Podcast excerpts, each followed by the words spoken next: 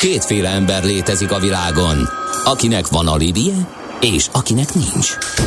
Az elsőnek ajánlott minket hallgatni, a másodiknak kötelező. Te melyik vagy? Millás reggeli, a 90.9 Jazzy Rádió gazdasági mapetsója. Ez nem animi, ez tény. A Millás reggeli fő támogatója a Superautomobil KFT, a Schiller Auto család Lexus Pest márka kereskedése Újpesten. Schiller Auto család. Autók szeretettel. Szép jó reggelt kívánunk mindenkinek, köszöntjük a hallgatókat itt a Millás reggeliben a 9.9 Jazzin, csütörtök reggel van negyed, 9 múlt, uha, eldomáltuk az időt, itt van a szülinapos Miálovics András, és a nem szülinapos, de nagyon impulzív Gede Balázs. 0630 20 10 909 SMS, WhatsApp, Viber szám, ez mindjárt megnézzük, hogy mi a helyzet az utakon. Budapest legfrissebb közlekedési hírei, itt a 90.9 jazz Kaptunk, kaptunk. Kérlek szépen nézem a helyzetet. A Szabadföld úton a 16. kerületben történt egy baleset a Simungát utcánál, sávlezárásra kell arra felé készülni, és valaki korábban panaszkodott, hogy az M1 M7 bevezetője sem egy kéjhőböly, de ennek nyomát nem nagyon uh, látom. Ez M1 M7 durván beállt megint kitartás írja Tiger uh-huh. hallgató. A az útinformon sem látom ennek nyomát, ellenben minden más egyéb bevezetőről azt írja a társaság, hogy élénk a forgalom a Budapest környéki utakon. Nem is sorolnám, mert a szokásos szakaszok azok, ahol uh, kicsit araszolósabb és sűrűbb lett a élénkebb lett a forgalom, és az, amit elmondtunk korábban az m 0 autót keleti szektoráról, az M3-as autópálya felé vezető oldalon az 50-es és 52-es kilométer között pedig zajvédőfalat telepítenek. Ezek az infóink vannak. Figyelem! A nemzetközi helyzet egyre fokozódik. Ne közlekedj üzleti szemellenzővel a nagyvilágban. Aki napra kész és szempüles, az megtalálhatja a lehetőségeket nemzetközi környezetben is. Cégstruktúrák, adótervezés, adóegyezmények és vagyonvédelem. Ebben segít a nemzetközi vagyontervezésről kristálytisztán. A Millás reggeli pénzügyi panoráma rovata. Igen, és ennek központi szereplője lesz dr. Magyar Csaba okleveles adószakértő, a Crystal Worldwide ZRT vezérigazgatója, aki itt van velünk a telefonvonalunk túlsó végén. Szia, jó reggelt! Jó reggelt, sziasztok! Na, Szerelem, tex, gyengétség, úgyhogy volt egy ilyen rovata, Veres Pál szexológusnak az ifjúsági magazinba. Szerintem erre hajaz a mostani rovatunk. Ugye abban lehetett megkérdezni azokat, amiket nem mert másképp az ember megkérdezni a testiségről, az érzelmekről, stb. stb. Úgyhogy most egy ilyen egy ilyen kísérlet, bár nem is, most látom, hogy ez a Bravo magazinban volt, nem a Veres Pali bácsi csinálta? Így van, annak idején a Bravo magazinban volt a Szerelem Szex Gyengétség című rohat, ahol kékmadár jeligére lehetett megírni a különféle intim problémáinkat, és akkor a szakértő uh-huh. erre válaszolt. Igen. Na, hát mi is ilyennel uh, próbálkozunk, mert összegyűjtöttük a leggyakoribb kérdéseket. Nem mindenre tudtál válaszolni, mert ugye az adásnak volt egy témája, és hogy amentén haladtunk, nem mindig volt idő a kérdésekre.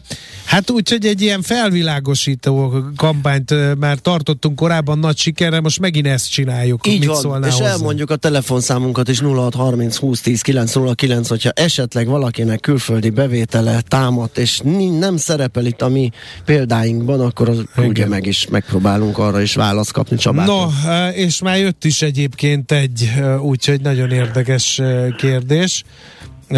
Na mindegy, menjünk sorban. Kriptó kérdése, jól látom az első, kriptotto.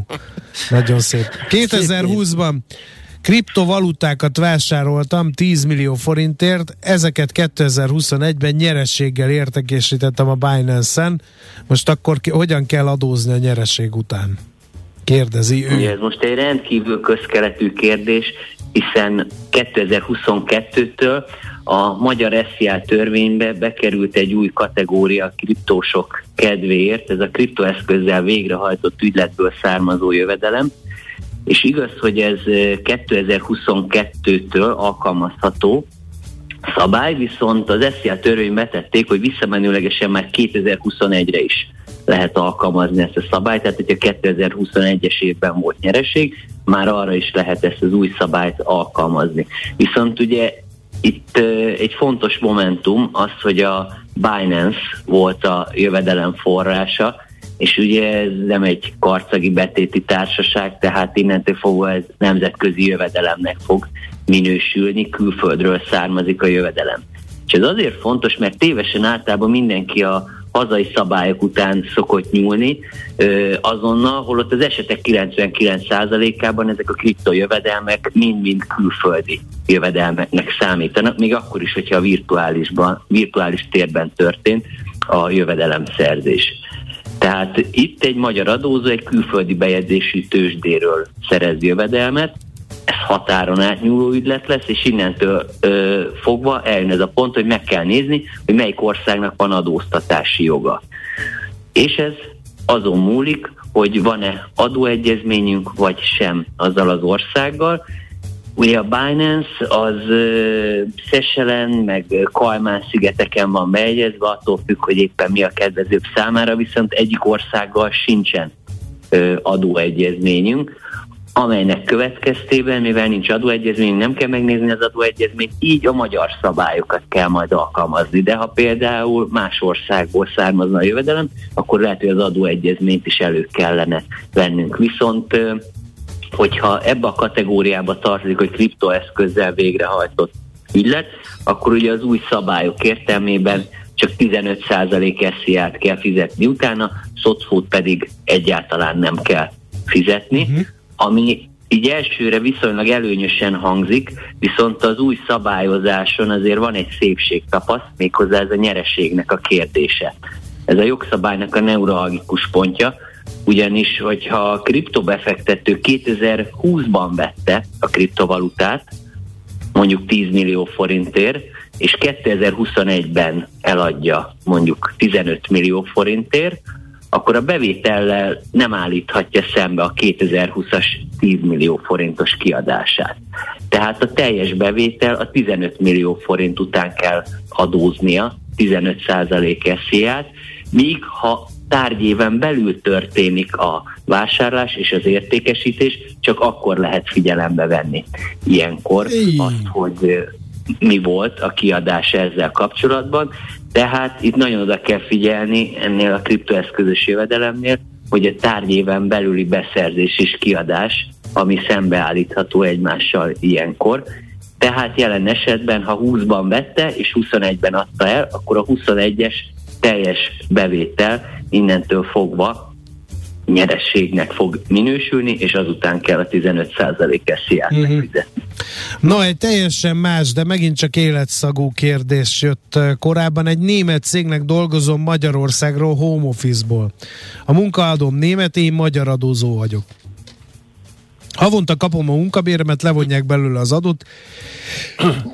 Kedves egészséget, ez így van. Rá is tüsszentettem. Ugye ezek után már nem kell adóznom Magyarországon a munkabérem után. Hát ugye itt is egy nemzetközi ügyletről beszélünk. Munkabért kap az illető hölgy Németországból. Innentől fogva ugye ezt külön kell bontani adóra és járulékra hiszen a munkabérek után ugye ez a két adó nem is felmerülhet. És ugye az adóra ilyenkor a német-magyar adóegyezmény irányadó, a járulékra pedig egy uniós TB rendelet, ezt már közösségi szinten ö, egységesítették. Ugye, hogyha ma megyünk tovább az adó részével, ugye, ha megnézzük a német-magyar adóegyezményt, de egyébként az összes többi adóegyezménynek a 99,9%-a így rendelkezik, hogy ott adózik a munkajövedelem, ahol a munkát végzik. Tehát jelen esetben a munkavállaló Magyarországon végezte a munkát, az itt végzett munka ellenértéke Magyarországon adó köteles, tehát a német cég nem jár el helyesen, amikor tőle levonja az adót, és Németországban fizeti meg, ugyanis Magyarországon kellene. Ami a járulékot illeti, itt az uniós rendelet ö, annak idején tisztába tette ezt a kérdést, ugyanis csak egy ország szabályait lehet alkalmazni, és hogyha magyar lakóhelyen rendelkező személynek van magyar munkavégzése, az is egyértelműen Magyarország lesz, tehát a járulékot is a hazai szabályok szerint kell megállapítani. Tehát összefoglalva, ha egy az egyben Magyarországon történik a munkavégzés, hiába egy külföldi cégnek dolgozik home office-ból, de ha azt Magyarországon teszi meg, akkor abban az esetben mind a személyi jövedelemadót, mind a járulékot Magyarországon kell megfizetni, és ide egy kiegészítés, hogy ugye a német cégnek ilyenkor nincs alkalma levonni a magyar adót, nem minősül kifizetőnek, ilyenkor a munkavállalónak köteles ezt befizetni a munkáltatója helyett, tehát úgy kell, hogy a fizetését is megkapja, illetve a Magyarországon fizetendő adót is megkapja a munkáltatótól, és neki kell bevallani az adóhatóság részére. Uh-huh. Na, ez is egy szép történet. És ami, Igen. És ami, bocsánat, szabad ne felejtsd, még egy nagyon fontos történet, és egyelőre még nem figyel oda rá az adóhatóság sem, meg a cégek jelentős része sem, hogy a magyar társasági adó törvénybe és még sok más uniós országnak a jogszabályába bekerült, hogyha hosszabb távon egy magyarországi alkalmazottja útján nyújt szolgáltatást egy külföldi cég, akkor abban az esetben a külföldi cégnek telephelye keletkezik Magyarországon, ez azt jelenti, hogy ilyenkor Magyarországon társági adót kell fizetni.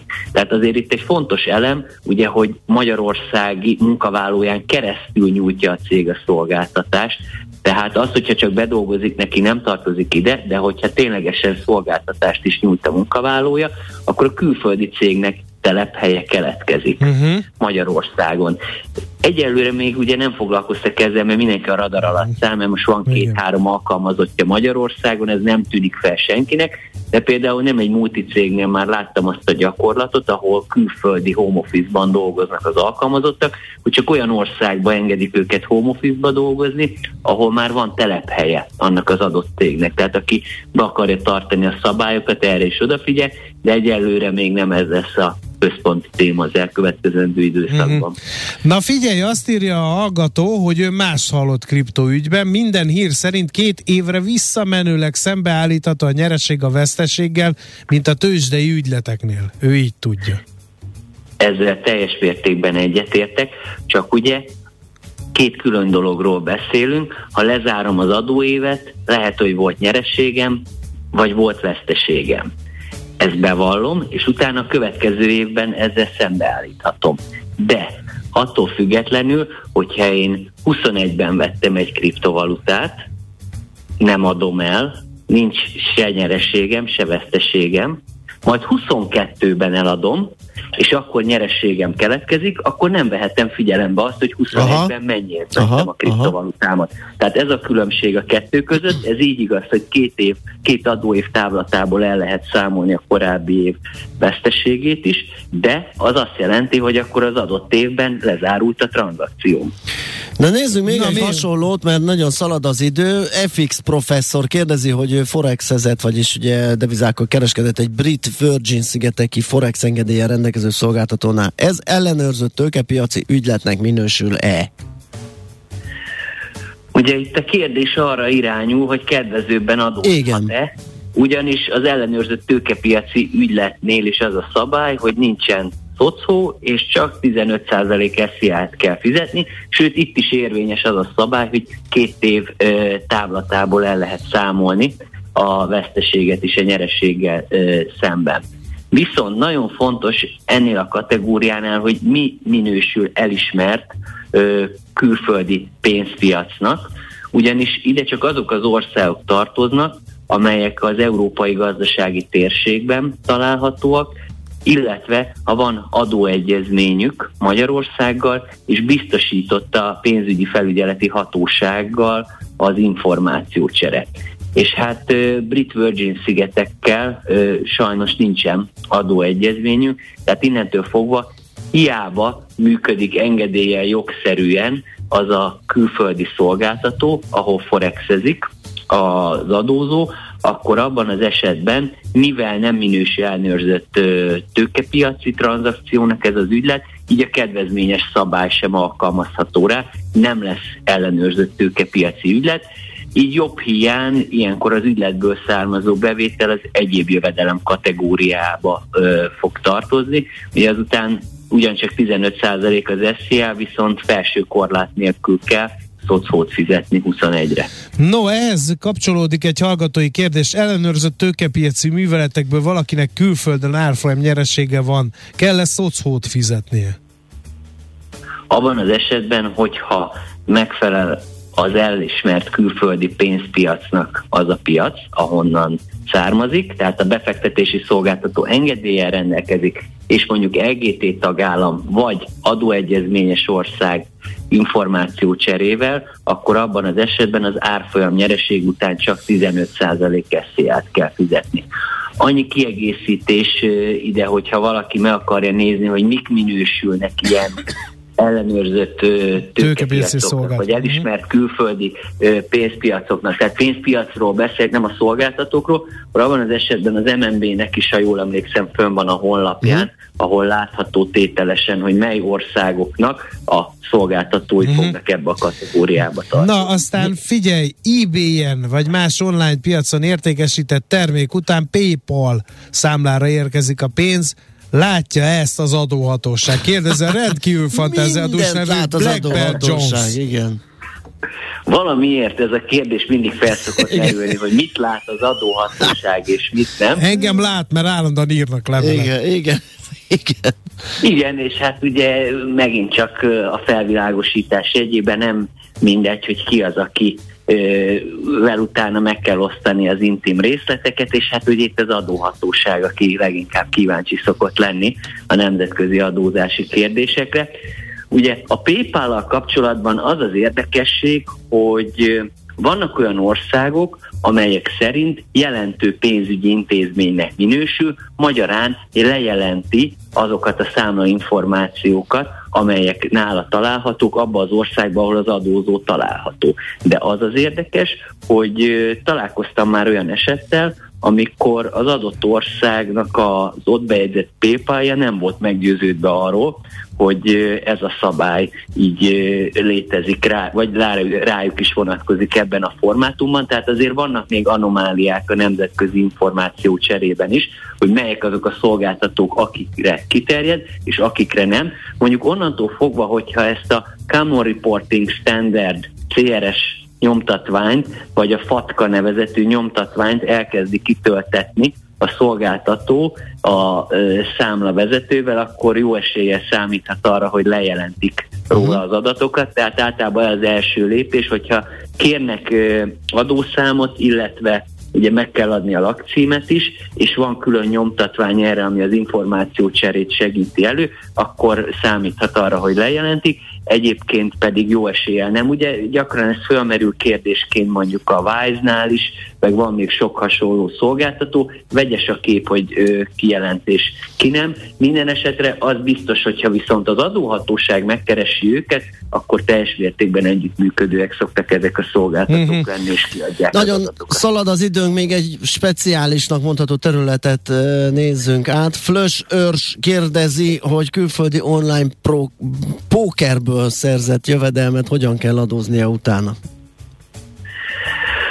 Ugye ez a póker egy érdekes terület, mert nem Igen. biztos, hogy nyújthatna Magyarországra ide szolgáltatást. De hogy úgy kezdődik? Uh-huh. Játék szervező, de lehet, hogy ügyes VPN-ező az illető, attól függetlenül, hogy lehet, hogy illegális szerencsejáték szolgáltatást nyújtanak ide Magyarországra. Jól Már jól kezdődik, igen.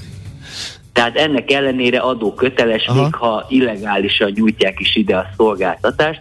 Viszont érdekes dolog, hogy különbség van a játékok között az szerint, hogy ez egy önálló tevékenységnek minősül-e, avagy sem. Jellemzően önálló tevékenységnek minősül a póker, hiszen aktív tevékenységet fejt ki az illető. Egyébként a NAV is így gondolja. Tehát ebben az esetben ugye önálló tevékenységnek minősül, ami után ugyancsak 15% az SZIA, viszont ugye ennek TB vonzata is van. Míg a sportfogadás például nem tartozik az önálló tevékenységbe, az már egyéb jövedelemnek minősül, mondjuk igazi pókerről volt szó, csak gondoltam, hogy hozzáteszem ezt. Világos. infóként. Oké, okay, hát uh, még a maradékot majd e- a következőben. még nem, vagy nagyon Hú, megyünk. Nagyon, nagyon megyünk, és még két beszélgetésünk van Azt az mondja, hogy, uh, hogy mit tegyek olyankor, mi van akkor helyesen, hogyha például a külföldi ügyfél vagy alkalmi munkaadó a számítógépes munka után egyszerűen nem kér számlát? Hát igazából az már a külföldi munkáltatónak a dolga, hogy ő kéri. Attól még nekem be kell állítanom azt az összeget. számla kiállításra ki, kötelezettnek minősül, akkor ki kell állítani, nincs mese, és küldje el neki, maximum a kukában landol utána ez a számla, de attól függetlenül rá a magyar szabályok vonatkoznak, magyar szabályok szerint kell számlázni.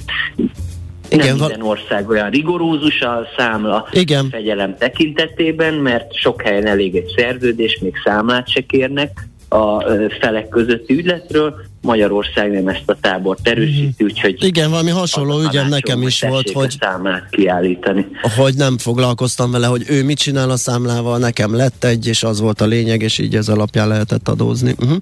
Oké. Okay. Igen, annyit tudok ígérni, hogy a következő adásra, hogyha még most jöttek be kérdések, akkor azt fel fogom Jó. dolgozni, és akkor azt is meg tudom válaszolni a hallgatók. Jó, meg még a listánkban is van egy csomó érdekes Igen. és fontos, úgyhogy szerintem akkor folytassuk ezzel az Jó.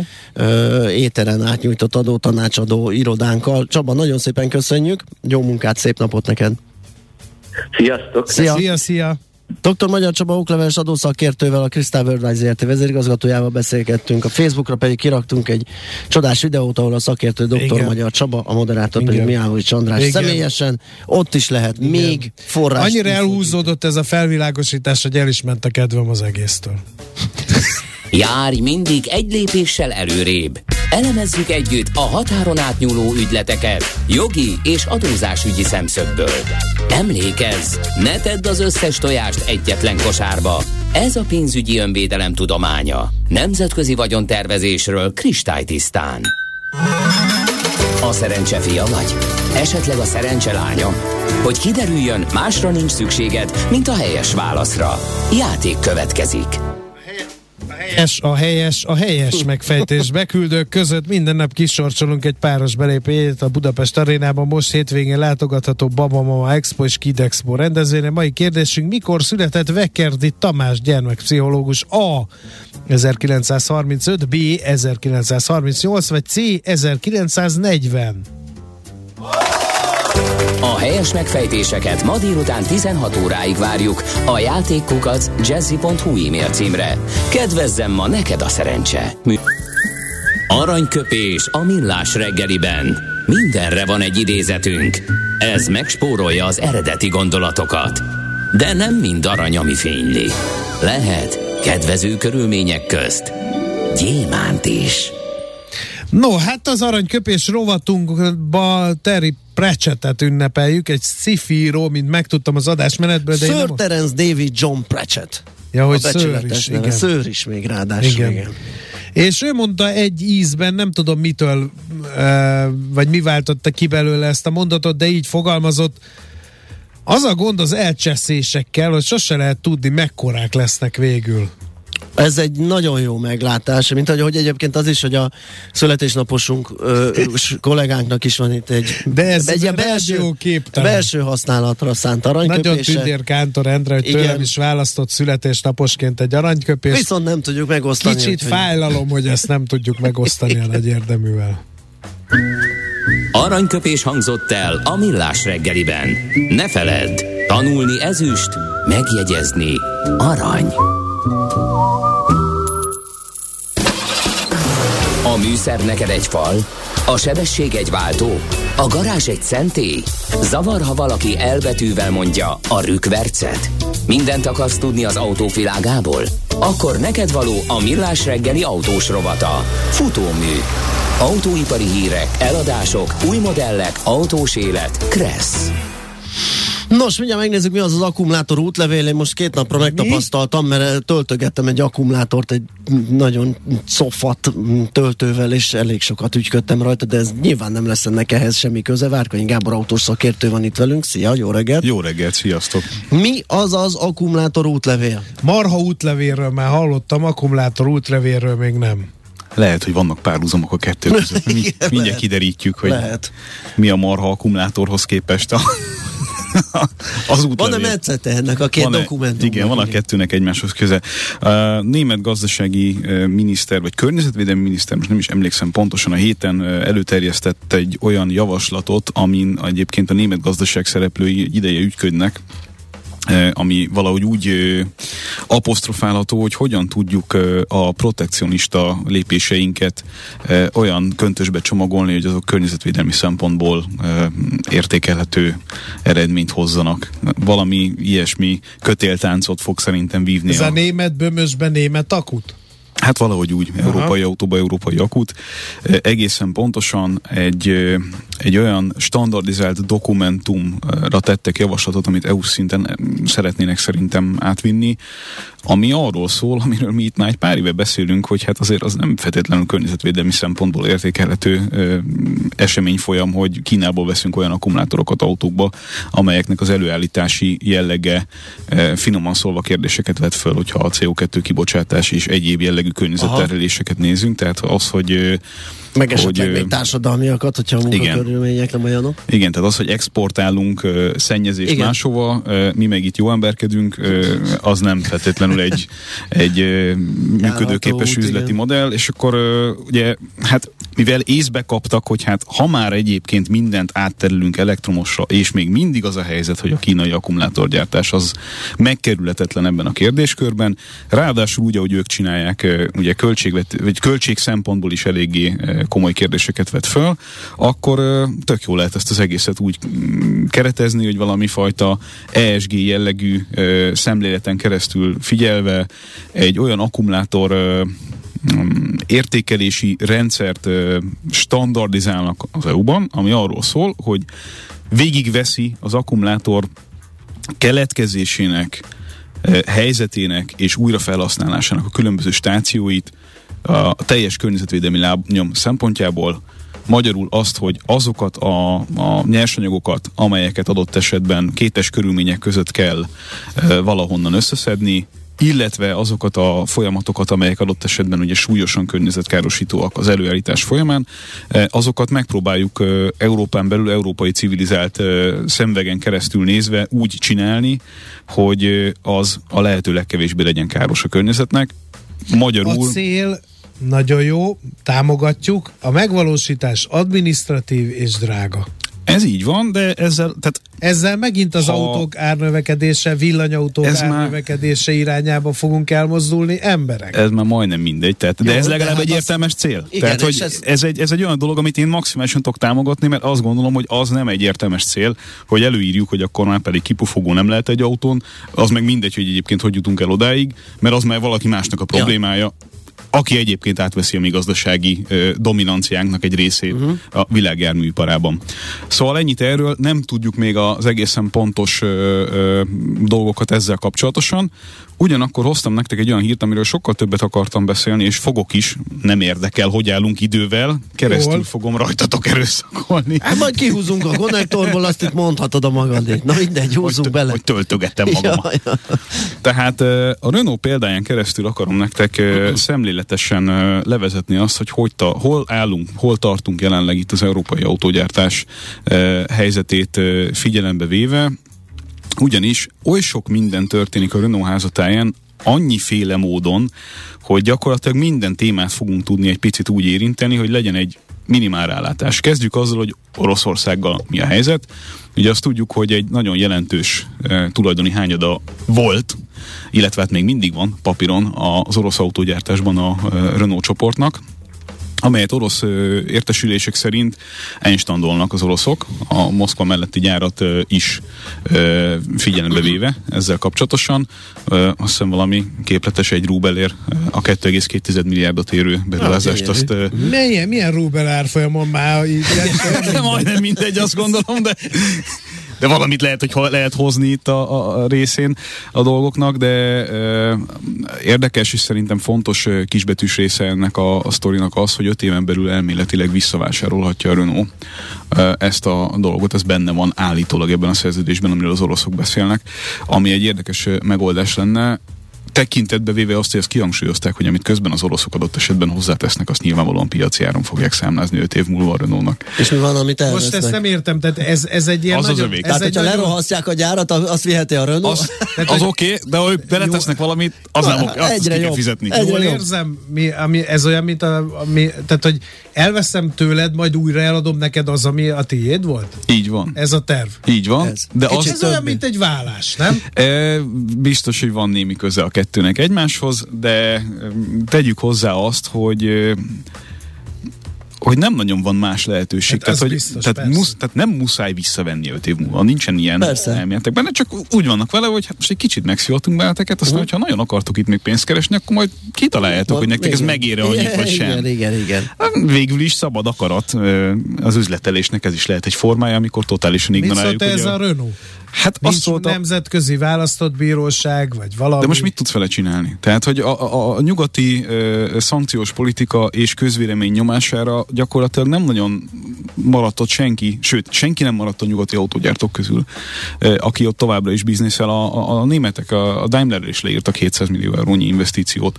De ez most ennyi, és egy jó ideig ennyi lesz, és ez egy nagyon jó kérdés, hogy egyáltalán, hogyha mondjuk 5 év múlva ott tartunk, hogy, hogy remélhetőleg nincsenek ilyen feszültségek, cégek már, és béke van, és nyugalom van, és valami fajta normalitás visszatér a, a világgazdaságba, uh-huh. meg, a, meg a geopolitikai helyzetbe, de akkor is ott lesz az a kérdés, hogyha egyszer valamit elstandoltak nem túlzottan sok idővel ezelőtt, akkor uh, hogyan fogunk ebben a dologban uh, megfelelő bizalmat uh, szavazni egy olyan piacnak, ami láthatóan nem feltétlenül úgy működik, ahogy a mi logikánk. Igen. Uh, ez csak az egyik része a kérdésnek. Ami nagyon érdekes, hogy ugye beszéltem nektek arról, hogy több autógyártónál gondolkoznak, illetve aktívan ö, tesznek lépéseket abba az irányba, hogy a villanyos ö, részleget az teljesen külön business unitként, vagy külön cégformában ö, húzzák le a cég tovább, többi részéről, hogy, hogy a tőzsdei értéket jelentősen... De pont beszéltünk a Seatnál is, ugye a... Ott a, így van, igen, a Cupra, Cupra részleg, lesz, Fordnak ugye nagyon konkrét és részletesen közölt tervei vannak arra, hogy hogyan fogja szétszedni a villanyos, nem villanyos részt, és ez a 2,2 milliárdos leírás azért az fáj Renault-nak, és nagyon gyorsan cash van szüksége, mert egyébként olyan nagyon jó a helyzetük alapvetően.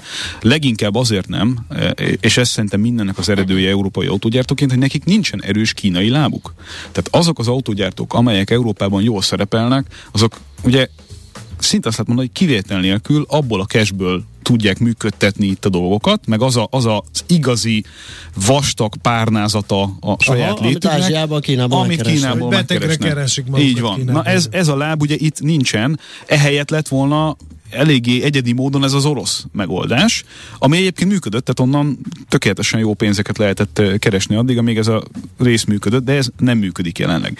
Ugye van egy Renault-Nissan keresztulajdonlás, amiről szintén régóta lehet tudni, ez egy több mint 20 éves történet, ahol 40% fölötti e, tulajdont e, tud magának a Renault a Nissanból, a Nissan viszont csak 15%-ot, és ahhoz, hogy ez, tehát a Nissan 15%-ot a Renaultból így jön ki a keresztulajdonlás, és hogy még egy számot behozzak, ugye 15%-a a Renault-nak az állami tulajdon, tehát francia közvetlen politikai befolyás alatt álló ö, rész. Na most ahhoz, hogy pénzhez jussanak, ahhoz nagy valószínűséggel el kell adniuk a Nissanba való részesedésüknek legalább egy részét, de lehet, hogy az egészet. A mostani tervek arról szólnak, több sajtóértesülés szerint, hogy ilyen egál helyzetet hozzanak ki, ami egyébként a feszültségek alapjainak a, a lebontását is jelenthetné uh-huh. adott esetben a Nissannal. Magyarul 15%-ra csökkentenék ők is részesedésüket a Nissanban, és az ebből bejövő kest használnák föl arra, hogy a villanyos Aha. dolgokat erősebben tudják nyomni. Egy nagyon-nagyon-nagyon fontos, szerintem mérföldkővel felérő fontos interjú jött le az Automoton sportban Gilles Leborn, aki a vezető fejlesztője a, a Renault-nak, aki annak tudatában, hogy azért a Renault-Nissan csoport a villanyautózásban azt lehet mondani, hogy mindenképpen a pionírok közé tartozik, hiszen a Leaf, a Zoe, két, Abszolút. két olyan modell, ugye, ami a tömegtermelésben az elsők között, ha nem, tehát azt lehet mondani, hogy gyakorlatilag az első volt a Biztos tömegtermelésben. Az első. A Leaf is például, ugye, hát a, utána meg a Zoe. A használható villanyautó van, jellegű, úgy kinéz ki, mint egy meg autó. lehetett venni, úgy néz ki, mint egy autó, villanyos is, meg még el is megy valameddig, az biztos, hogy tőlük. Ráadásul hozzájuk tartozik a Mitsubishi, ahol az IMIEV, ugye, az Igen. szintén, hát az még olyan félig meddig autó. Én de... ezen behalok, hogy van egy 15%-os Nissan részesedés, és a Renault-nak nincs ázsiai lába, nem tud profitálni ebből az egészből. Nincs kínai erős lába. Kínai, igen. Ázsiai lába van, meg észak-amerikai piacon is működik a Nissanon keresztül, csak hát azóta, hogy nincs ugye Carlos Ghosn, azóta ugye ez az egész, mint egy ilyen szuflé összeesett. Hát van, csak folyamatos mozgásban. E, igen, nemzetközi elfogató parancsal a háta mögött. Na mindegy, tehát, hogy ott tartunk, hogy hogy az a cég, amely a villanyautózásban nagyon jelentős eredményeket ért el, a vezető fejlesztő mérnöke azért mégiscsak kimondja azt, hogy még Európában sem egy egészséges üzleti modell az, hogyha egy autógyártó mindent a villanyautózásra tesz föl. Mm. Miért mondja ezt? Azért mondja ezt, ki is mondja feketén-fehéren, hogy nem lehet fölhúzni egy üzleti modellt arra, hogy állami szubvenciókon éltessél egy autógyárat. Ez az, amiről itt hát évek óta beszélünk, igen. hogy lehet itt nyomni a villany only típusú gondolkodás, csak ez ahhoz fog vezetni, hogy nem versenyképesek lesznek az autógyáraink, hanem ellustulnak, mert azzal fognak foglalkozni, hogy a politika szabályozási és megrendelési és elképzelési céljai felé gyártsanak autót, amit aztán a politika szubvencionál. Ez nem egy egészséges megoldás. Ehelyett az a javaslata, szerintem kifejezetten okos javaslat, hogy, és egyébként erről is egy csomót beszéltünk, hogy a plug-in hibrid mint megoldás maradjon meg 2035 után is, tehát az, hogy elektrifikáció, meg az, hogy mondjuk a Renault 2030-tól kizárólagosan elektromos márka akar lenni, és ez egy fontos, hogy csak a Renault-ról beszélünk, és mindjárt visszatérek, hogy miért. Az egy, az egy tök jó megoldás, amiből ők nem akarnak visszakozni, a villanyon lesz a hangsúly, és elmondja az összes több ilyen dolgot, amit mindig hallunk, de a, saját adataik alapján, amelyek ugye a plug-in hibrid modelljeikről, meg a, meg a részben elektrifikált modelljeikről szólnak, nem jelentéktelen mennyiségű azon felhasználóknak a száma, akik gyakorlatilag tényleg tudják tartani ezeket az egy-másfél literes valós fogyasztási adatokat, ha fegyelmezetten töltenek. Aha. Javaslat, ahogyan az AdBlue ugye egy dízelautónál kifogy és hogyha kifogy, akkor nem indítható az autó. Ugyanúgy kellene a plug-in hibrid autóknál is egy EU-s direktíva alapján szabályozni Zseni. azt, hogy ha nem használod megfelelőképpen az autódat, magyarul nem töltöd, akkor egyszerűen nem fogsz tudni vele közlekedni. Aha. Ami nem azt jelenti, hogy, hogy az autó megáll akkor, amikor mondjuk adott esetben neked hirtelen Persze. arra van szükséged, hogy nagyobb távokat menjél, hanem arról szól, hogy ha nem rendeltetésszerűen használsz egy technológiát, ami alkalmas arra, hogy minimális foszilis üzemanyag felhasználása felhasználása mellett mobilitást biztosítson, és egyébként egy csomó kényelmességét a villanyautózásnak áthidaljon, annál, aki nem tud tölteni úgy, ahogy mondjuk otthonról lehet mhm. tölteni, az legyen úgy használva, hogy ez a technológia megkívánja ezt. És hogy miért miért fontos, hogy csak a Renault-nál van elektrifikáció, ez pedig megint csak az árkérdés, amire mindig visszajutunk, hogy hogy lesz széles körű egyéni mobilitás autózási alapon, Ugye itt a Dacia, mint márka, ami mégiscsak profitábilisabb márkája ennek a cégcsoportnak, mint maga az anyamárka. Többet keresnek a Dacia-n, mint a Renault de egy rettenetesen jó hatékonysággal vezetett gyártó, ugyanakkor levezeti itt számok alapján feketén-fehéren, hogy egyszerűen nem lehet kihozni az árparitást a következő időszakban sem, mert olyan mértékű nyersanyag elrobbanás történt az akkumulátoros elektromos autók nyersanyag felhasználása kapcsán, hogy, hogy nem abba az irányba megyünk, hogy az akkumulátorok összességében olcsóbbak Aha. lennének, amit mindenki remélt. Nyilván ez volt a stratégia, hogy elkezdjük a tömegtermelést, Igen. marad a status quo, megtaláljuk a hatékonyságát annak, hogy hogyan lehet az akkumulátorárakat jelentősen csökkenteni, de ez nem nagyon fog elkövetkezni a jelenlegi állás szerint. Tehát tisztán elektromos Legalábbis autó. ezekkel a hagyományos technológiákkal, tehát hogyha nem jön Így egy technológiaváltás, egy, egy, egy más szemlélet, vagy más módszertan, akkor ez, ez ilyen lesz. Így van, ezeket a, ezeket a, tehát a megfizethető árakat tisztán elektromossal a Dacia modelljében sem feltétlenül hmm. látja, mint elsődleges autó, és ezért lobbizik amellett újra és újra, hogy 2035-nél tovább is lehessen belségési motoros autókat elektrifikált módon forgalomba helyezni Európában, és hogy miért vezettem föl ezt úgy, hogy itt az állami tulajdon, azért azt látjuk, hogy egy jelenlegi politikai helyzetben az EU-ban a franciáknak a szava azt gondolom, hogy arányaiban nyer az eddigiekhez képest. Tehát a hmm. németek egy kicsit szerintem most visszacsavarják magukat, vagy legalábbis úgy látszik, mintha Macron egy, egy vezetőbb szerepre törne az európai politikában, mint ahogy mondjuk ezt Scholznál láthatjuk. És ez azért lényeges, mert egy 15%-os állami tulajdon mellett rengeteg munkavállalót és ezzel, ezzel együtt ugye szociális kérdést magára vállalva mégiscsak ott lesz az a szó, ami egy ilyen ipari nagyvállalatnál e, döntő tud lenni a politika irányába, hogy hagyjuk ezt a 2035-ös e, elvágólagos elképzelést arról, hogy be kell tiltani mindent, ami nem villany. E, én ezt, én ezt e, abszolút komoly ö, ö, fejleménynek tartom ebben a kérdésben. És akkor még egyetlen egy dolog, hogy az Euró 7 kapcsán ö, hosszasan beszél arról, hogy gyakorlatilag ö, lottózás folyik a fejlesztési költségek kapcsán, mert hogy ugye a mai napig nem lehet pontosan tudni, hogy mi lesz az Euró 7-nek a, a végeredménye. Ugye elméletileg ez 2026-tól így is úgy is be fog következni. Tehát 2026 után minden új autó Euró 7-es kell, hogy legyen. De még mindig nem tudjuk, hogy ez pontosan hogy mit ez jelent.